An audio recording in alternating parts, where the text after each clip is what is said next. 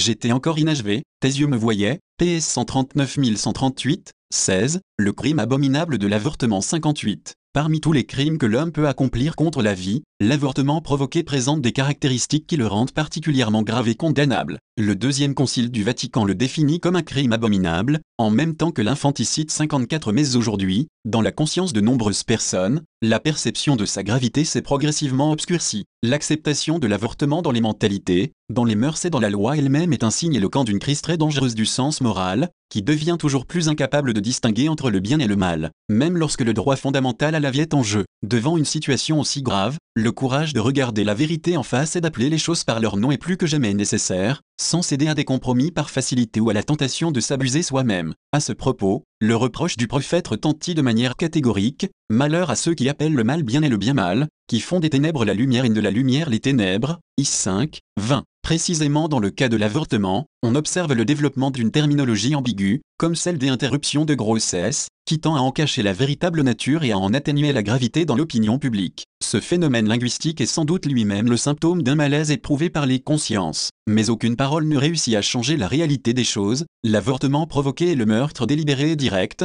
quelle que soit la façon dont il est effectué, d'un être humain dans la phase initiale de son existence. Situé entre la conception et la naissance, la gravité morale de l'avortement provoqué apparaît dans toute sa vérité si l'on reconnaît qu'il s'agit d'un homicidé, en particulier, si l'on considère les circonstances spécifiques qui le qualifient. Celui qui est supprimé est un être humain qui commence à vivre, c'est-à-dire l'être qui est, dans l'absolu, le plus innocent qu'on puisse imaginer, jamais il ne pourrait être considéré comme un agresseur, encore moins un agresseur injuste. Il est faible, sans défense, au point d'être privé même du plus infime moyen de défense, celui de la force implorante des gémissements et des pleurs du nouveau-né. Il est entièrement confié à la protection et aux soins de celle qui le porte dans son sein. Et pourtant, parfois, c'est précisément elle, la mère, qui en décide et en demande la suppression et qui va jusqu'à la provoquer. Il est vrai que de nombreuses fois le choix de l'avortement revêt pour la mère un caractère dramatique et douloureux, lorsque la décision de se défaire du fruit de la conception n'est pas prise pour des raisons purement égoïstes et de facilité, mais parce que l'on voudrait sauvegarder des biens importants, comme la santé ou un niveau de vie décent pour les autres membres de la famille. Parfois,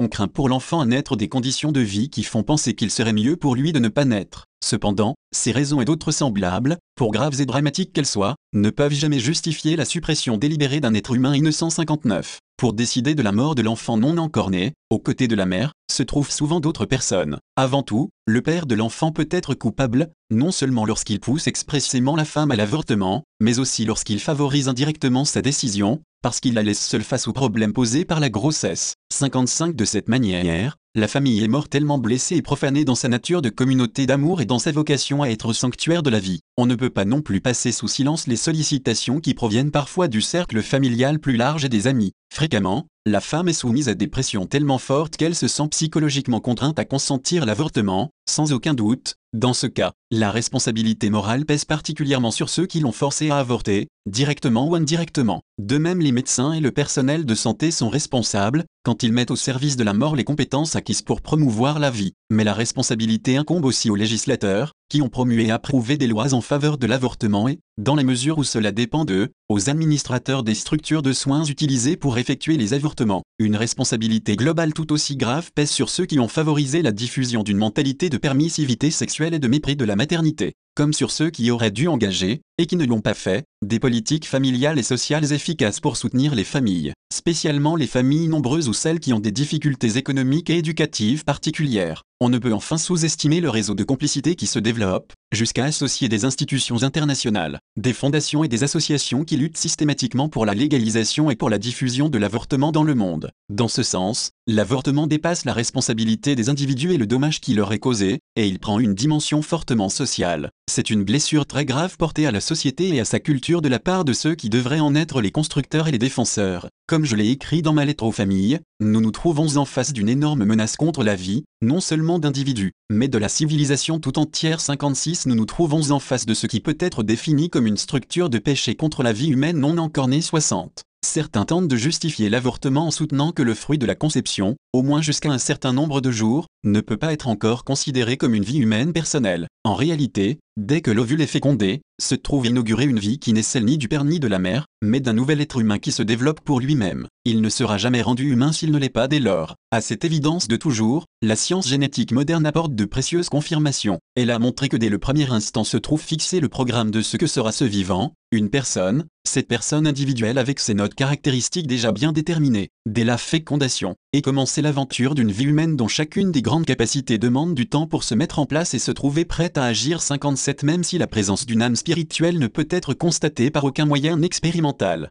Les conclusions de la science sur l'embryon humain fournissent une indication précieuse pour discerner rationnellement une présence personnelle dès cette première apparition d'une vie humaine, comment un individu humain ne serait, il pas une personne humaine 58 d'ailleurs, l'enjeu est si important que, du point de vue de l'obligation morale, la seule probabilité de se trouver en face d'une personne suffirait à justifier la plus nette interdiction de toute intervention conduisant à supprimer l'embryon humain. Précisément pour ce motif, au-delà des débats scientifiques et même des affirmations philosophiques à propos desquelles le magistère ne s'est pas expressément engagé, l'Église a toujours enseigné, et enseigne encore, qu'au fruit de la génération humaine, depuis le premier moment de son existence, doit être garanti le respect inconditionnel qui est moralement dû à l'être humain dans sa totalité et dans son unité corporelle et spirituelle. L'être humain doit être respecté et traité comme une personne dès sa conception, et donc dès ce moment on doit lui reconnaître les droits de la personne, parmi lesquels en premier lieu le droit inviolable de tout être humain innocent à la vie 59-61. Les textes de la Sainte Écriture, qui ne parle jamais d'avortement volontaire et donc ne comporte pas de condamnation directe et spécifique à ce sujet, manifeste une telle considération pour l'être humain dans le sein maternel, que cela exige comme conséquence logique à lui aussi s'étend le commandement de Dieu, tu ne tueras pas. La vie humaine est sacrée et inviolable dans tous les moments de son existence, même dans le moment initial qui précède la naissance. Depuis le sein maternel,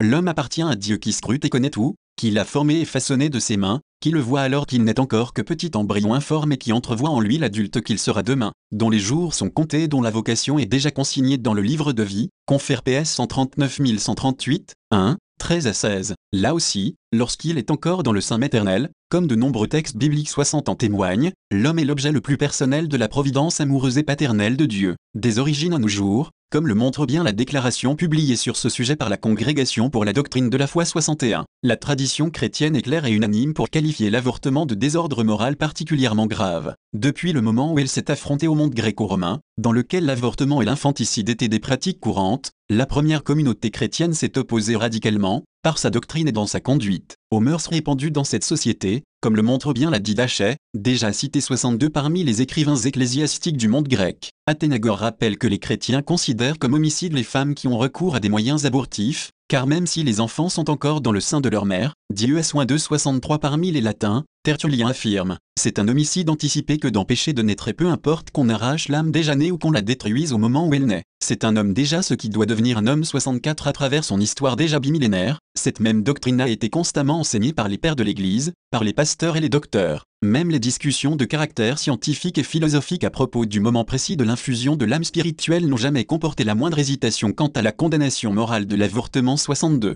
Plus récemment, le magistère pontifical a repris cette doctrine commune avec une grande vigueur. En particulier, PXI, dans l'encyclique Casti Conubi, a repoussé les prétendues justifications de l'avortement. 65 PXI a exclu tout avortement direct, c'est-à-dire tout acte qui tend directement à détruire la vie humaine non encore née, cette destruction soit entendue comme une fin ou seulement comme un moyen en vue de la fin. 66 Jean a réaffirmé que la vie humaine est sacrée, puisque dès son origine, elle requiert l'action créatrice de Dieu 67 comme cela a déjà été rappelé, le deuxième concile du Vatican a condamné l'avortement avec une grande sévérité. La vie doit donc être sauvegardée avec un soin extrême dès la conception, l'avortement et l'infanticide sont des crimes abominables 68 depuis les premiers siècles. La discipline canonique de l'Église a frappé de sanctions pénales ceux qui se souillaient par la faute de l'avortement, et cette pratique, avec des peines plus ou moins graves, a été confirmée aux différentes époques de l'histoire. Le Code de droit canonique de 1917 prescrivait pour l'avortement la peine de l'excommunication 69. La législation canonique rénovée se situe dans cette ligne quand elle déclare que celui qui procure un avortement, si l'effet s'ensuit, en cours l'excommunication latae sententiae, 70 c'est-à-dire automatique. L'excommunication frappe tous ceux qui commettent ce crime en connaissant la peine encourue, y compris donc aussi les complices sans lesquels sa réalisation n'aurait pas été possible. 71 Par la confirmation de cette sanction, l'Église désigne ce crime comme un des plus graves et des plus dangereux, poussant ainsi ceux qui le commettent à retrouver rapidement le chemin de la conversion. En effet, dans l'Église, la peine de l'excommunication a pour but de rendre pleinement conscient de la gravité d'un péché particulier et de favoriser donc une conversion et une pénitence adéquate. Devant une pareille unanimité de la tradition doctrinale et disciplinaire de l'Église, Paul VI a pu déclarer que cet enseignement n'a jamais changé et est immuable 72 C'est pourquoi, avec l'autorité conférée par le Christ à Pierre et à ses successeurs, en communion avec les évêques, qui ont condamné l'avortement à différentes reprises et qui, en réponse à la consultation précédemment mentionnée, même dispersée dans le monde, ont exprimé unanimement leur accord avec cette doctrine, je déclare que l'avortement direct, c'est-à-dire voulu comme fin ou comme moyen, constitue toujours un désordre moral grave, en tant que meurtre délibéré d'un être humain innocent.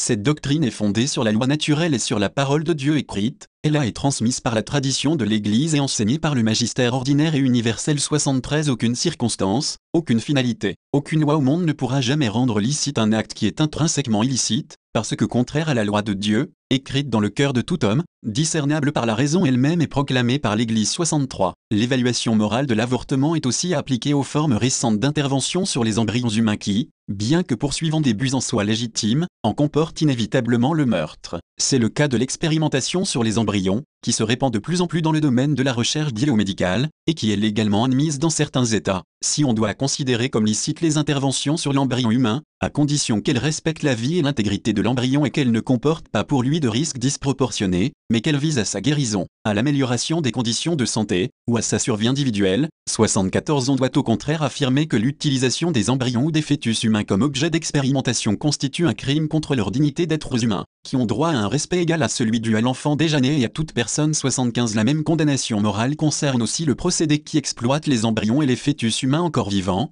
parfois produits précisément à cette fin par fécondation in vitro, soit comme matériel biologique à utiliser, soit comme donneur d'organes ou de tissus à transplanter pour le traitement de certaines maladies. En réalité, tuer des créatures humaines innocentes, même si c'est à l'avantage d'autres, constitue un acte absolument inacceptable. On doit accorder une attention particulière à l'évaluation morale des techniques de diagnostic prénatal, qui permet de mettre en évidence de manière précoce d'éventuelles anomalies de l'enfant à naître. En effet, à cause de la complexité de ces techniques, cette évaluation doit être faite avec beaucoup de soin et une grande rigueur mineur ces techniques sont moralement licites lorsqu'elles ne comportent pas de risques disproportionnés pour l'enfant et pour la mère, et qu'elles sont ordonnées à rendre possible une thérapie précoce ou encore à favoriser une acceptation sereine et consciente de l'enfant à naître. Cependant, du fait que les possibilités de soins avant la naissance sont aujourd'hui encore réduites, il arrive fréquemment que ces techniques soient mises au service d'une mentalité eugénique, qui accepte l'avortement sélectif pour empêcher la naissance d'enfants affectés de différents types d'anomalies. Une pareille mentalité est ignominieuse et toujours répréhensible, parce qu'elle prétend mesurer la valeur d'une vie humaine selon des paramètres de normalité et de bien-être physique, ouvrant ainsi la voie à la légitimation de l'infanticide et de l'euthanasie. En réalité, cependant, le courage et la sérénité avec lesquels un grand nombre de nos frères, affectés de graves infirmités, mènent leur existence quand ils sont acceptés et aimés par nous, constituent un témoignage particulièrement puissant des valeurs authentiques qui caractérisent la vie et qui la rendent précieuse pour soi et pour les autres, même dans des conditions difficiles. L'Église est proche des époux qui, avec une grande angoisse et une grande souffrance, acceptent d'accueillir les enfants gravement handicapés, elle est aussi reconnaissante à toutes les familles qui, par l'adoption, accueillent les enfants qui ont été abandonnés par leurs parents, en raison d'infirmité ou de maladie.